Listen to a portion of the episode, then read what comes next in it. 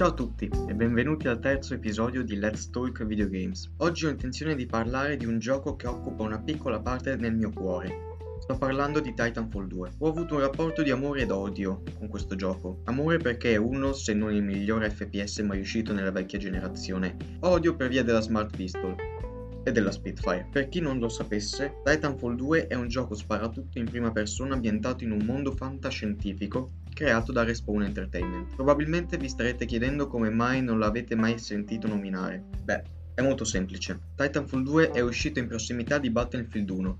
Già, la EA non è capace neanche di distribuire decentemente il rilascio dei giochi. Figuratevi di produrre giochi di qualità. Ma Titanfall 2 è diverso. Le meccaniche di movimento in questo gioco sono fenomenali e, guarda un po' che coincidenza, sono state quasi copia incollate da Call of Duty, precisamente Black Ops 3 e Advanced Warfare. Ho deciso di dedicare un episodio del mio podcast a questo gioco perché sta morendo sulle piattaforme PS4 ed Xbox One e mi piacerebbe vedere almeno un migliaio di giocatori connessi contemporaneamente, non 400 nelle ore dove il flusso di giocatori è al massimo. Questo è quello che sta succedendo su console mentre su PC è l'esatto opposto. Nel weekend appena trascorso, EA ha messo Titanfall 2 gratis per il fine settimana ed il numero di giocatori è schizzato alle stelle, letteralmente. Si parla di un 730% di giocatori in più. Ora io mi chiedo e vi chiedo, se un gioco uscito nel 2016 ha un picco così alto dopo averlo messo gratis per soli 3 giorni, perché non renderlo free to play?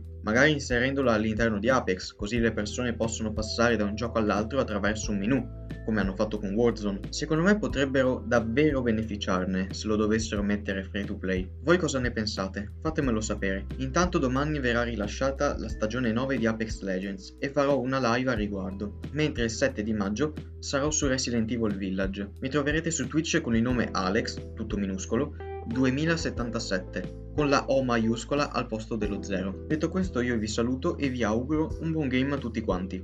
Ciao!